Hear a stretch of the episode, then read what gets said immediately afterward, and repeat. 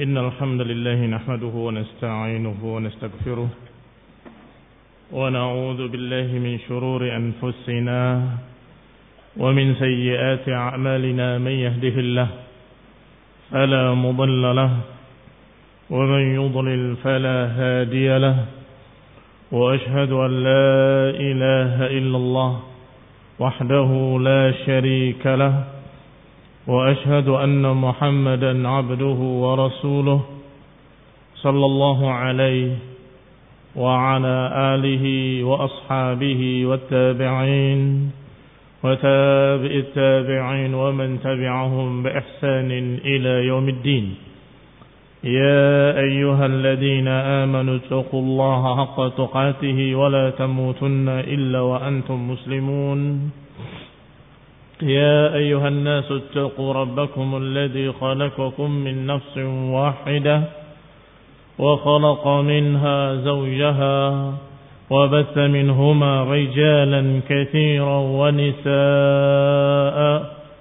واتقوا الله الذي تساءلون به والأرحام إن الله كان عليكم رقيبا يا أيها الذين آمنوا اتقوا الله وقولوا قولا سديدا. يصلح لكم أعمالكم ويكفر لكم ذنوبكم. ومن يطع الله ورسوله فقد فاز فوزا عظيما. أما بعد فإن خير الحديث كتاب الله وخير الهدي هدي محمد صلى الله عليه وعلى آله وسلم وشر الأمور محدثاتها فإن كل محدثة بدعة وكل بدعة ضلالة وكل ضلالة في النار Ikhwani fi din, a'azakumullah, kaum muslimin yang saya. Kemarin kita bahas ucapan Imam Asy-Syafi'i rahimahullah yang membawakan hadis tentang dimerdekakannya seorang budak oleh seorang sahabat dan dikatakan oleh Rasulullah SAW sebagai mukminah. I'tiqha fa innaha mu'minah. Merdekakanlah dia bahwa dia adalah seorang yang mukminah. Ternyata setelah menjawab dua pertanyaan. Pertama, aina Allah? Di mana Allah? Ternyata dijawab oleh budak tadi fis sama. Di ketinggiannya. Ketika ditanya dengan pertanyaan kedua, dan siapa saya? Dia jawab, anta Rasulullah, engkau utusan Allah. Maka Nabi menyatakan i'tikha fa innaha mu'minah. Asyahid yang menjadi bukti dengan dalil yang dibawakan oleh Imam Syafi'i adalah sungguhnya masalah fiqhiyah. Masalah fiqh. Yaitu masalah merdekakan budak harus yang mukminah sebagaimana pendapat jumhur para ulama.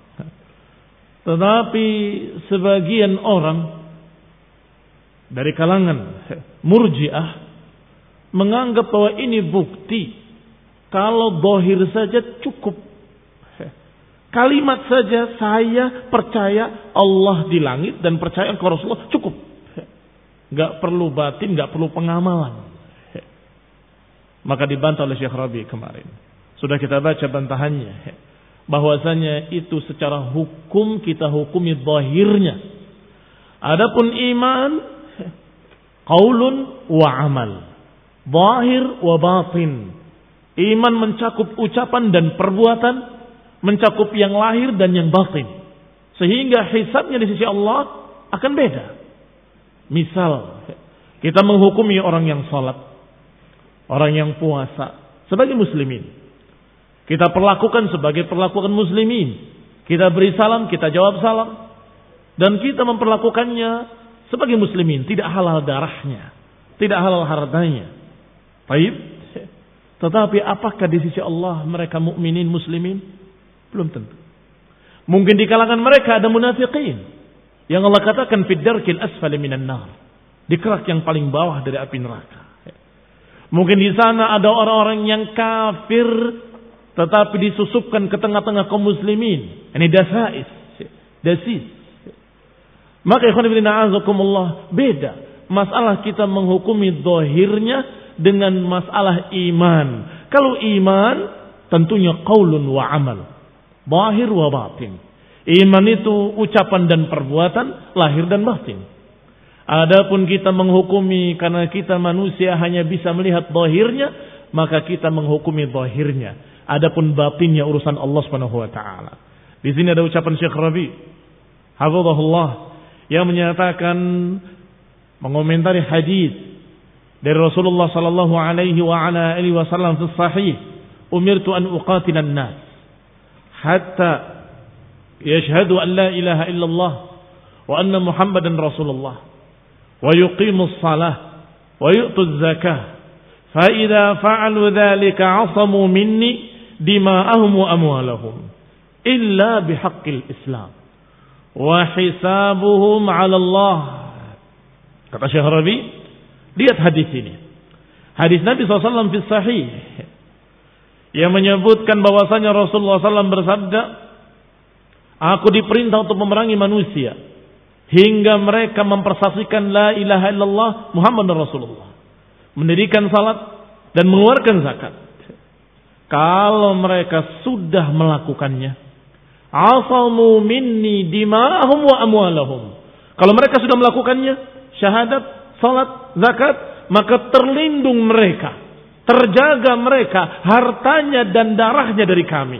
Ini kami nggak akan lagi memerangi mereka, kami nggak akan menjadikan mereka sebagai musuh yang diperangi dan hartanya tidak dijadikan pampasan perang. Tetapi ada kalimat terakhirnya wa hisabuhum 'ala Allah. Tetapi hisabnya di sisi Allah SWT. Asyahid yang menjadi bukti pembahasan kita adalah kalimat terakhir. Wa hisabuhum 'ala Allah dan hisabnya perhitungannya di sisi Allah. Apa maknanya? Kata Syekh Rabi hafizahullah, yakni la yu'lam ma fi qulubihim. Yakni kita tidak tahu dan mereka tidak diketahui apa yang ada di hati-hati mereka kecuali oleh Allah Subhanahu wa taala. Maka hisabuhum, maka hisabnya di sisi Allah Subhanahu wa taala. Yani a'lanu fi dhahir. Mereka yang bersyahadat, salat, zakat berarti mereka sudah mengiklankan, mengumumkan keislamannya secara zahir. Adapun sarairuhum hati-hati mereka, rahasia yang tersembunyi dalam hati mereka urusan Allah Subhanahu wa taala. Nahnu nakilu sarairahum ilallah. Kita serahkan urusan hati-hati mereka pada Allah Subhanahu wa taala. Bisa jadi kita memperlakukan seseorang sebagai muslim ternyata dia kafir. Mungkin atau tidak mungkin? Mungkin. Bahkan di tengah-tengah para sahabat ada Abdullah bin Ubay bin Salul, sang munafik, tetapi diperlakukan secara zahir sebagai muslim. Tidak halal darahnya.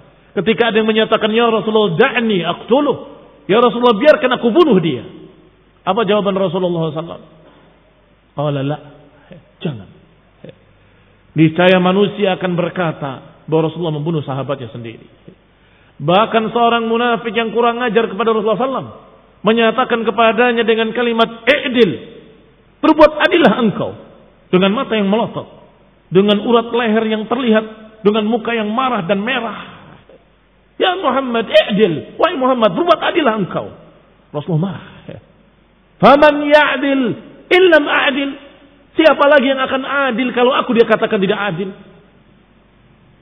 Tetapi ketika ada sahabat yang berkata, Ya Rasulullah, hadza munafiq, da'ni aqsuluh, adrib 'unuqah. Ya Rasulullah, biarkan aku bunuh dia, aku penggal lehernya.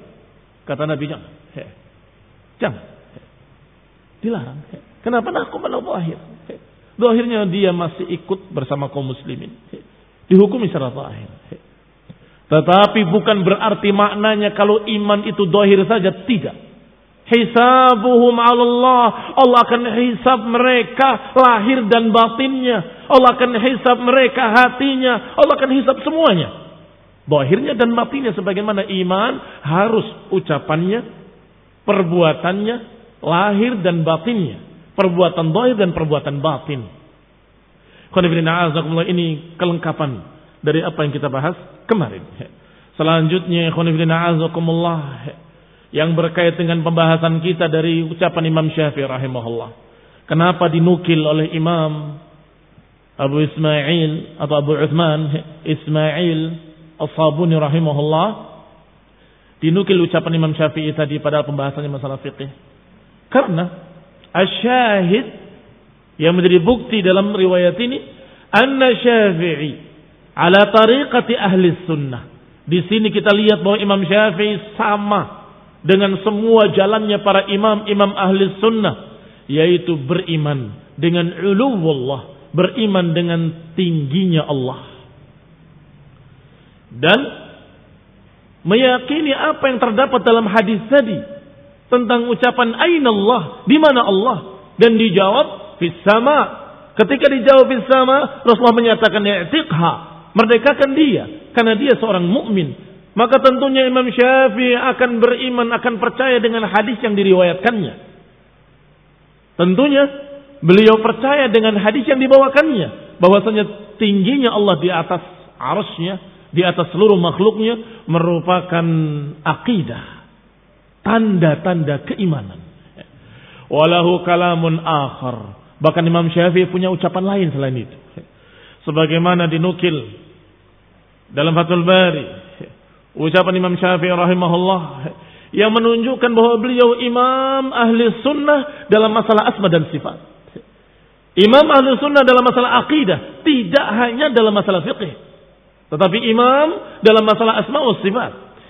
Apa kata Imam Syafi'i? Ucapan yang dinukil oleh Ibn Hajar rahimahullah dalam Fathul Bari.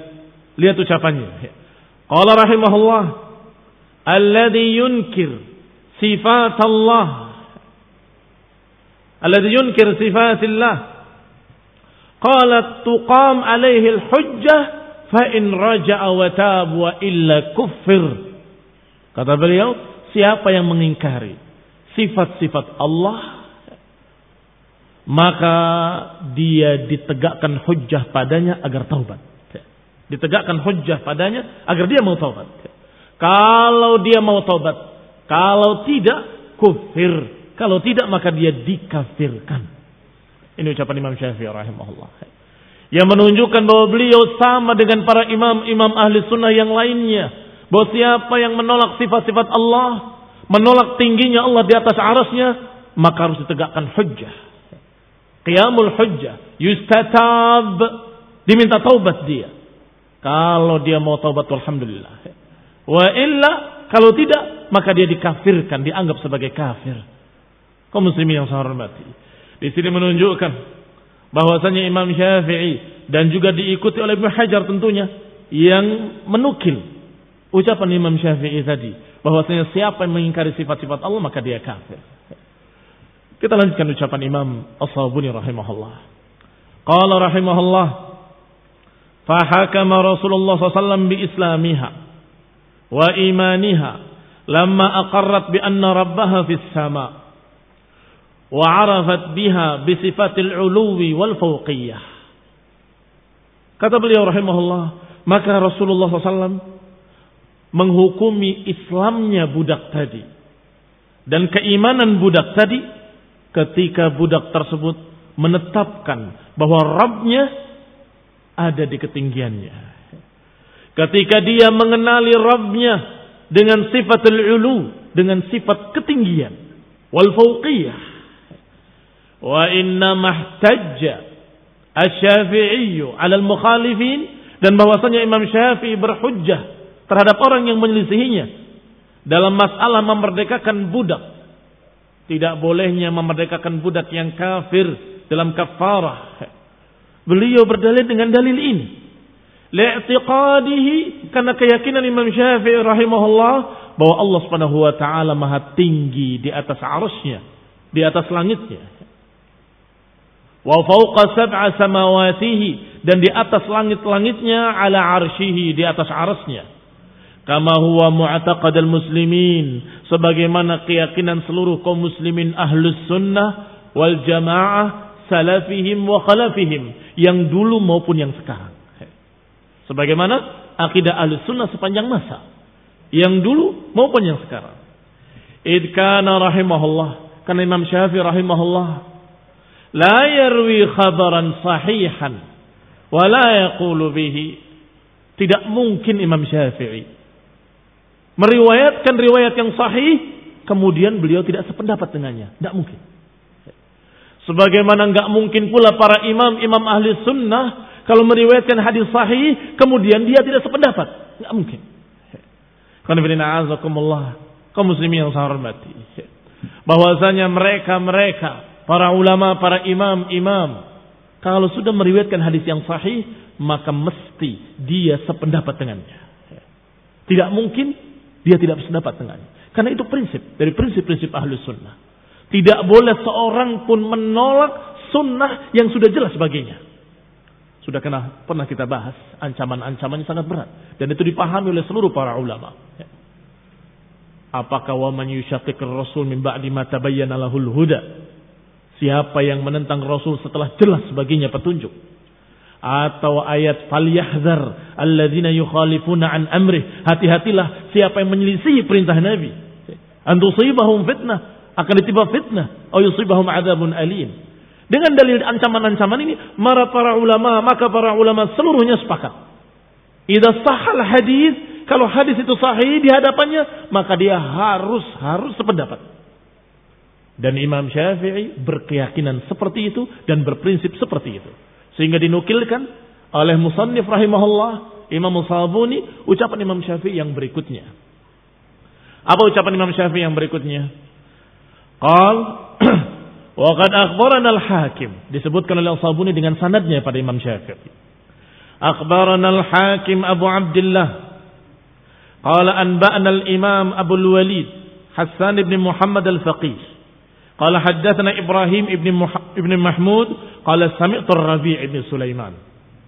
وربيع بن سليمان berkata سمعت الشافعي aku mendengar الشافعي يعني محمد بن إدريس الشافعي رحمه الله الإمام المعروف يقول bahwa beliau berkata إذا رأيتموني أقول قولا وقد صح عن النبي صلى الله عليه وعلى آله وسلم خلافه fa'lamu anna 'aqli qad dhahab." Lihat kalimat ini. Kalimat yang sangat bagus dari beliau. Yang betul-betul menunjukkan prinsip beliau. Dan prinsip seluruh para imam, imam ahli sunnah. Kalau engkau melihat aku. Mengucapkan satu hadis yang sahih dari Nabi SAW. Kemudian kau lihat aku nggak berbicara seperti itu. Atau aku berbicara berbeda dengan hadis yang sahih. Maka ketahuilah berarti akalku waktu itu nggak ada. Berarti waktu itu aku tidak tidak sadar. Berarti aku dalam keadaan tidak sadar ketika itu. Lihat ucapan Imam Syafi'i rahimahullah. Kenapa? Karena kalau dia sadar rahimahullah, tentunya dia mesti mengikuti ucapan Rasul. Kalau udah hadis sahih, pasti akan dipegang. Kalau sudah membaca ucapan tadi, Aina Allah, dijawab oleh budak tadi di sama, di langit, di ketinggiannya. Maka Nabi menyatakan, "I'tiqha fa innaha mu'minah." Merdekakanlah, berarti dia mukmin. Maka pasti Imam Syafi'i sependapat dengan itu. Karena Imam Syafi'i sendiri berkata, kalau aku menyampaikan satu hadis sahih, kemudian aku mengatakan ucapan lain, tidak sama dengan ini, berarti akalku waktu itu sedang gak ada. Akli qad. Kaum muslimin yang saya hormati. Ini adalah ucapan Imam Syafi'i yang menunjukkan beliau sependapat dengan hadis yang dibawakannya. Maka kalau hadis itu menunjukkan keimanan seseorang dengan kalimat tingginya Allah di langit, tingginya Allah di atas makhluk-makhluknya, di atas langit-langitnya, di atas arasnya, di atas makhluk-makhluknya, maka Imam Syafi'i pun berpendapat seperti itu. Falyalam asy-syafi'iyun. Hendaklah para syafi'iyun mengerti Hendaklah mereka yang mengaku saya madhab syafi'i. Saya madhab syafi'i. Ini madhab syafi'i.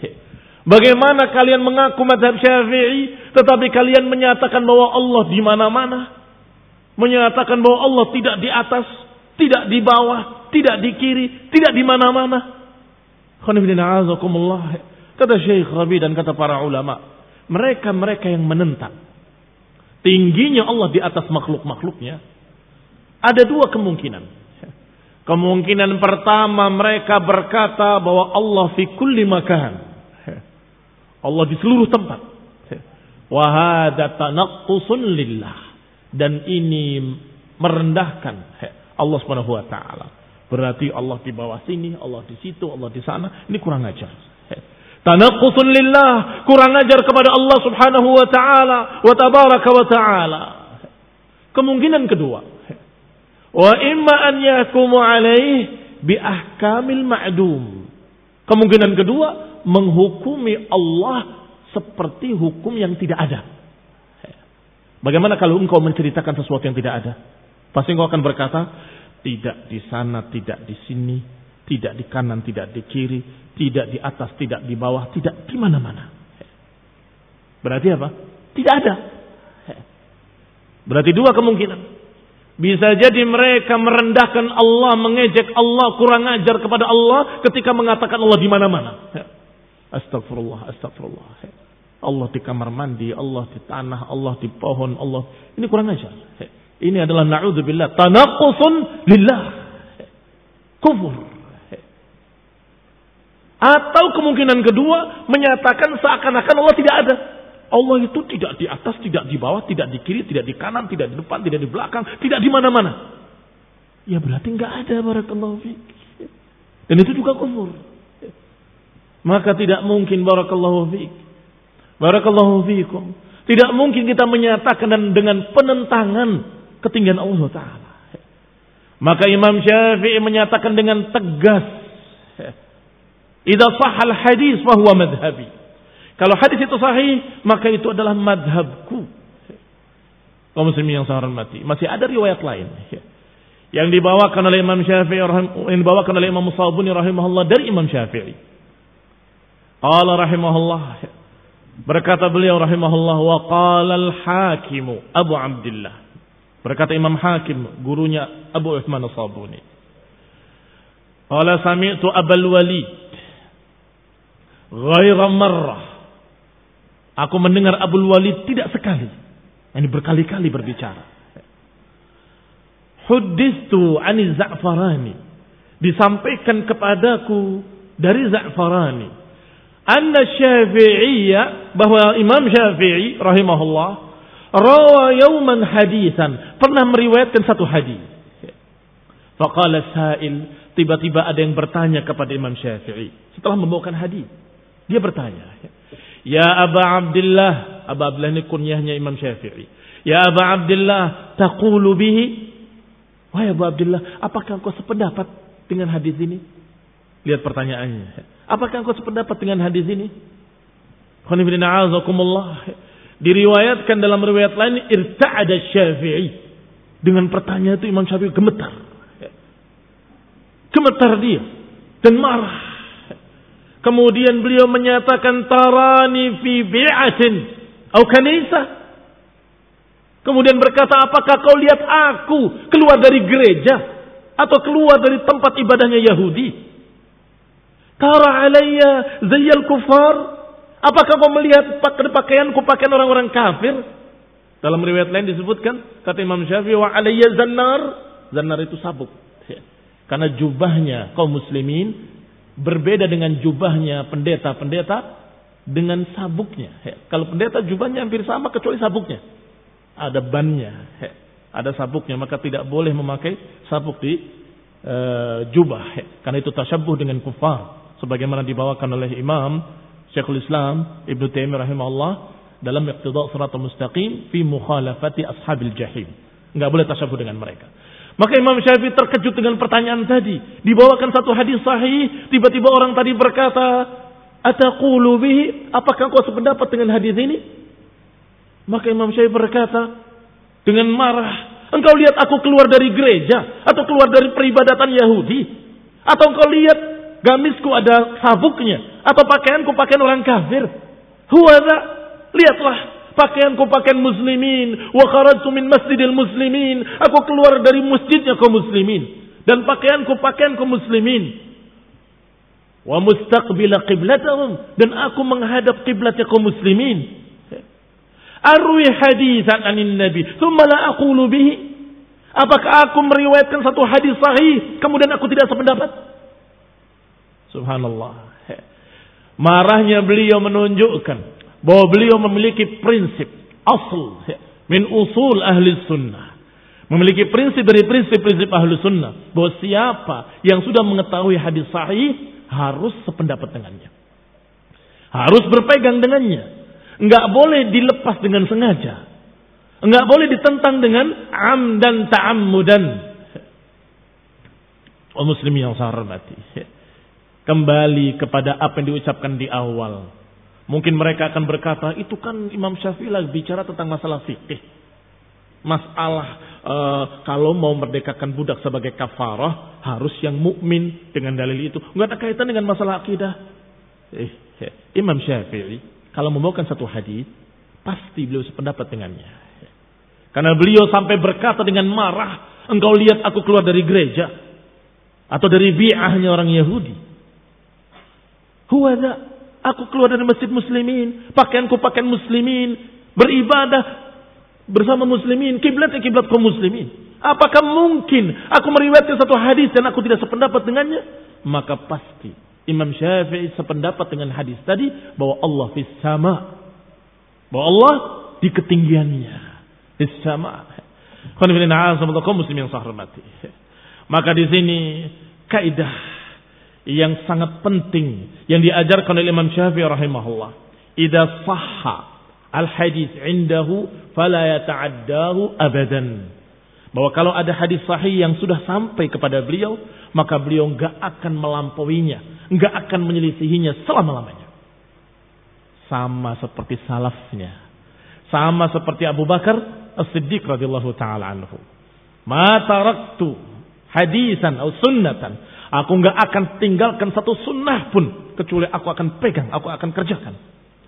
Karena kalau aku tinggalkan satu hadis, aku khawatir. An aziz, aku khawatir akan menyimpang kata Abu Bakar Siddiq radhiyallahu taala. Ini yang benar-benar salaf. Ini yang benar-benar salafi, pengikut salaf, pengikut Abu Bakar, pengikut Umar, pengikut ashab Rasulullah SAW. Wa huwa yuqarrir aslan dalla alaihi alkitab wa sunnah wa ajma alaihi ummah. Berarti beliau menetapkan prinsip yang merupakan prinsip dari kitab wa sunnah yang disepakati secara ijma' oleh seluruh para ulama ahli sunnah. Maka ikhwan ibn azakumullah tidak boleh kita melampaui, melewati satu sunnah pun dengan penentangan kecuali kita wajib harus berpegang dengannya dan tunduk kepadanya. Ayatnya Allah sebutkan dalam Al-Quran dengan sumpah. Fala wa rabbik. La yu'minun hatta yuhakkimuka fima syajar bainahum. Sungguh tidak demi Rabbmu. Mereka tidak beriman. Hingga mereka mau berhukum kepada engkau wahai Rasul. Pada apa yang mereka perselisihkan. Kemudian mereka tidak mendapati rasa berat untuk menerimanya. Wa yusallimu taslima dan tunduk kepadanya. Ini prinsip. Allah sebutkan dengan sumpah fala wa rabbik maka tidak dalam masalah fikih, tidak pula dalam masalah akidah, tidak boleh kita menentang satu sunnah pun, satu hukum pun yang digariskan oleh Rasulullah SAW. Dalam masalah fikih saja tidak boleh. Ada satu sunnah, kita tahu itu sahih, tapi kemudian tolak, tidak boleh. Apalagi kalau masalah akidah. Ada satu hadis yang menyatakan bahwa Allah bis sama dan Rasulullah SAW menyetujuinya dan menyatakan innaha mu'minah, i'tiqha, innaha mu'minah. Ini masalah akidah. Ya lebih-lebih lagi. Siapa yang berani menentangnya berarti dia menentang Rasulullah SAW. Dan Allah katakan, Fala wa rabbika la yu'minun. Sungguh demi Rabbmu mereka tidak beriman. Sampai mereka mau tunduk kepada keputusan Rasulullah Alaihi wa ala alihi wasallam. Kata Syekh Rabi Hafizahullah yang menyaksikan umat sekarang ini di zaman kita ini. Kata beliau, Hadihil an qadiyatun da'i'ah. Inda kathirin minal muslimin. Perkara ini sekarang sudah menjadi perkara yang disia-siakan. Prinsip ini yang diajarkan oleh Imam Syafi'i dan para ulama sudah mulai dilupakan dan dilalaikan oleh kebanyakan kaum muslimin. Betapa gampangnya mereka menolak satu hadis. Betapa mudahnya mereka menentang satu hukum. Melihat sendiri, mendengar sendiri hadis. Qala Rasulullah. Tetapi dia menentangnya. Tapi menurut saya. Astagfirullah. Hadis Rasul. Kamu tentang dengan perasaanmu. Dengan pikiranmu. Kamu tentang dengan pendapatmu. Menurut saya. Menurut saya. Ini qala Rasulullah. Sallallahu alaihi wa ala alihi wasallam. Padahal Abu Ibnu Abbas sudah kita sampaikan pada kajian yang lalu. Khawatir akan turun azab. Ketika dia berkata qala Rasulullah, mereka mengatakan tapi Abu Bakar berkata, tapi Umar berkata. Maka Ibnu Abbas menyatakan dengan ucapan yang ma'ruf. Akhsha an tanazzala alaikum hijara minas sama. Aqulu qala Rasulullah wa taquluna qala Abu Bakar wa Umar. Aku katakan qala Rasulullah, kemudian kalian bantah dengan qala Abu Bakar qala Umar. Aku khawatir akan turun azab. Itu Ibnu Abbas. Dan itu Abu Bakar Siddiq. Dan itu Imam Asy-Syafi'i rahimahullah. Tetapi bagaimana kaum muslimin hari ini? Disampaikan hadis, oh itu hadisnya Wahabi. Disampaikan qala Rasulullah sallallahu riwayat Bukhari dan Muslim. Itu kan dalilnya mereka. Sampai saya kan madhabnya Syafi'i. Ini hadisnya dari Imam Syafi'i. Hah? Ya tapi, tapi apa lagi? Karena mereka mau punya penyakit yang sangat berbahaya. Yaitu ngoplos. Agama mereka campur adukan antara agama yang mereka dapatkan dari seorang imam ahlus sunnah, Imam Syafi'i, dicampur dioplos dengan ucapan seorang mubtadi' dal al-maturidi sufi dan juga dari seorang yang sudah taubat dari kesesatannya Abdul Hasan al-Ash'ari fikih kami syafi'i akidah kami Ash'ari dan sufinya tarekatnya Naqsyabandi Maturidi astagfirullah isyhada Kenapa? Dicampurkan antara imam ahli sunnah dengan tokoh-tokoh ahli bid'ah. Pegang Imam Syafi'i rahimahullah. Fiqhan wa aqidatan. Fiqhnya, aqidahnya. Karena beliau imam ahli sunnah.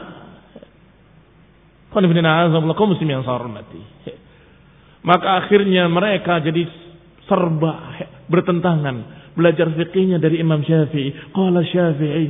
Diriwayatkan hadis tadi bahwa dalam masalah kafarah harus memerdekakan budak yang mukmin. Dalilnya, kalau Rasulullah SAW, "I'tiqha fa innaha mu'minah." Ketika budak tadi ditanya, "Aina Allah?" Di mana Allah? Di langit. Di sama, di ketinggiannya. Kata Nabi, merdekakan. Dia mukmin. Dia baca di situ, tapi nggak diterima. Diterima itunya saja.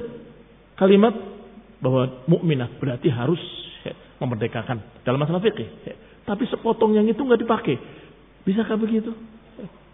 Menerima separuh hadis, separuh nggak diterima. Atau menerima makna yang ini, tidak menerima makna yang itu. Ini khududana azakullah na'udzubillah. Minal balal. Kita berlindung pada Allah subhanahu wa ta'ala dari kesesatan. Imam Syafi'i rahimahullah adalah seorang imam yang sangat tegas dalam masalah prinsip-prinsip sunnah Bahkan dalam masalah akidah, beliau adalah imam ahli sunnah.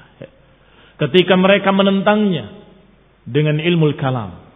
Menentang sifat Allah, sifat ketinggian Allah dengan mantik. Apa kata Imam Syafi'i rahimahullah?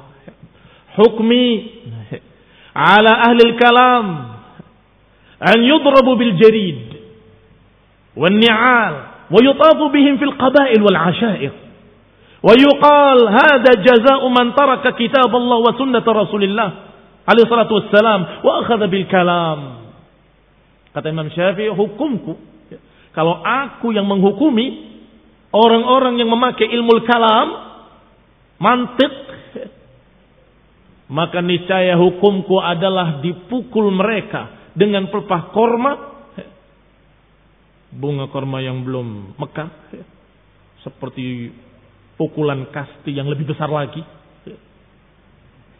Dan dengan sendal dan dikelilingkan ke kampung-kampung sambil dipukuli. Sambil dikatakan dengan kalimat inilah balasan Orang yang meninggalkan kitab dan sunnah dan kemudian mengambil ilmu kalam. Imam Syafi'i rahimahullah. Bisa dilihat ucapan beliau dalam riwayat yang diriwayatkan oleh Al-Baghawi dalam syarh As-Sunnah. Dan juga dibela, dinukil juga oleh Al-Maqdisi dalam Mukhtasar Kitabul Hujjah. Dan juga dinukil oleh Abu Nuaim fil Hilyah. Juz ke-9 halaman 116. Disebutkan ucapan Imam Syafi'i seperti itu.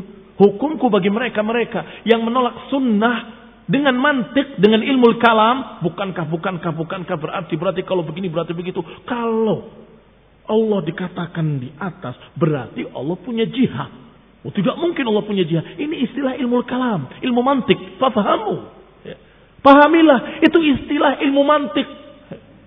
Tidak boleh ada jihad, tidak boleh ada ini. Itu istilah-istilah yang diada-adakan oleh ahlul kalam dalam ilmu kalam.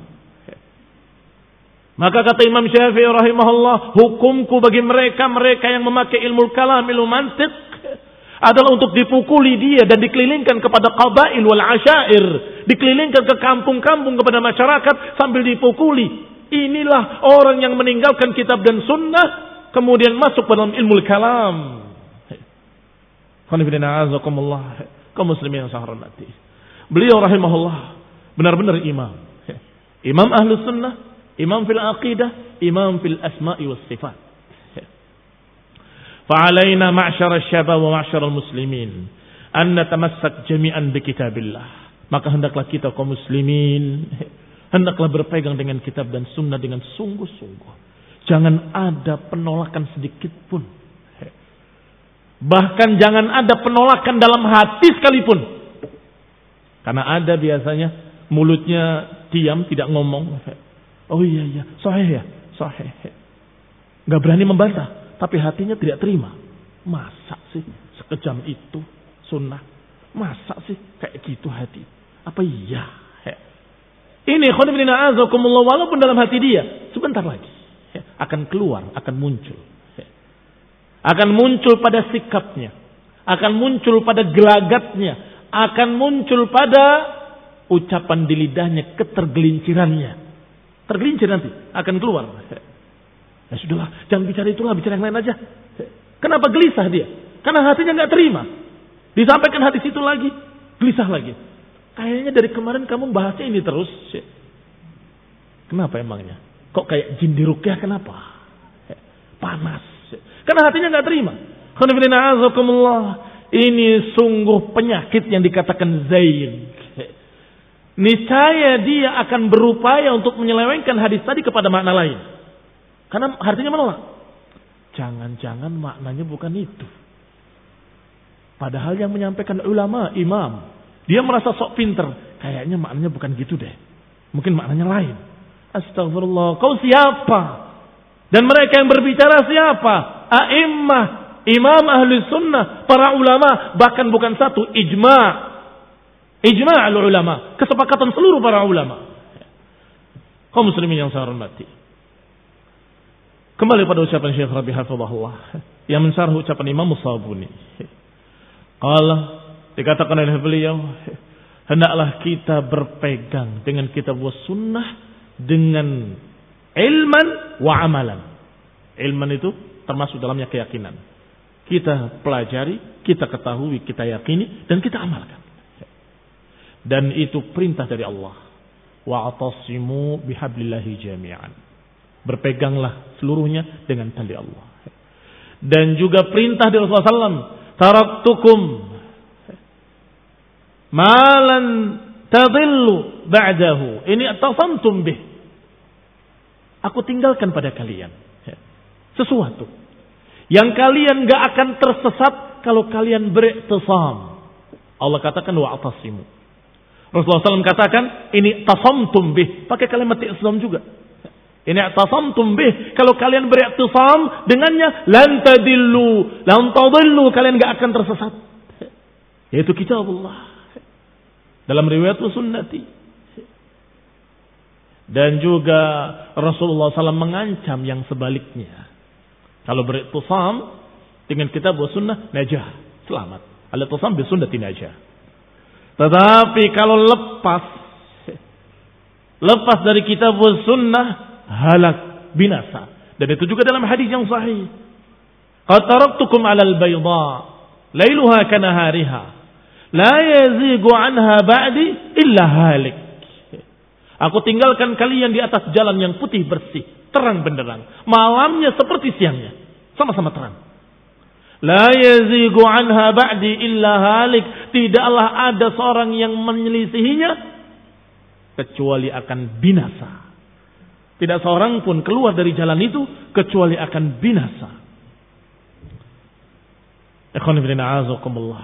Ini adalah prinsip-prinsip yang diajarkan dalam Al-Quran, dalam Sunnah, dan diajarkan oleh para sahabat, para tabiin, para tabi'it tabi'in dan para imam, imam ahlu sunnah termasuk imam syafi'i rahimahullah. Walakin al-musibah ta'ti ala kathirin minal muslimin minal jahli bimanzilati hadhihi syariah. Tetapi penyakitnya yakni musibahnya karena satu penyakit. Musibah yang terjadi pada sebagian besar umat adalah penyakit yang menimpa mereka yaitu al-jahlu kebodohan al-jahlu bimana Al-jahlu bimanzilati hadhihi syariah. Bodoh tentang ketinggian dan kedudukan syariat Allah ini.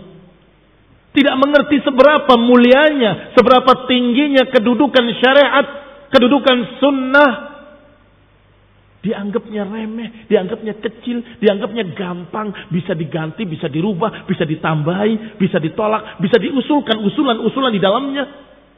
Bisa dirombak sedikit-sedikit. Astagfirullah. Ini berarti mereka nggak kenal manzilatus syariah. nggak kenal betapa mulianya, betapa tingginya kedudukan syariat. Syariat Allah. Pencipta langit dan bumi yang menggariskannya. Pemilik alam semesta yang mengaturnya.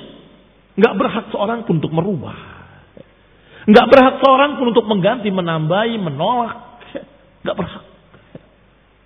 Tetapi al-jahlu bimanzilat hadhihi syariah. Bodoh tentang kedudukan syariat inilah yang menyebabkan rusaknya pemahaman sebagian kaum muslimin. Hadahumullah. Semoga Allah berhidayah mereka. Wa minal hawa. Dan yang kedua, hawa nafsu. Apa bedanya? Al-jahal dengan hawa. Bodoh tadi. Nggak ngerti tentang kedudukan dan ketinggian syariat Al-Quran wa sunnah. Sedangkan hawa itu dia tahu. Ini ucapan Allah, ucapan Rasulnya, ini sangat tinggi. Tapi hawa nafsunya menginginkan yang lain. Hawa nafsunya menginginkan sesuatu yang lain. Yaitu yang dia sukai. Maka dia memilih kesukaannya, memilih seleranya, memilih kemauannya, memilih hawa daripada Quran wa sunnah, memilih hawa daripada hadisun sahih. Maka barakallahu fikum. Orang-orang yang tidak kenal kedudukan syariat dan orang-orang yang mendahulukan hawa nafsunya adalah orang-orang yang sesat. Ahlul dalal. Qanibina azakumullah kaum muslimin yang saya hormati. Juga Imam Syafi'i rahimahullah beliau mengucapkan dengan ucapan-ucapan yang ma'ruf ucapan yang terkenal yaitu idza sahal hadis fahuwa madhabi yang juga diucapkan oleh para ulama dari madhab syafi'i. Masya Allah. Berarti tidak hanya satu.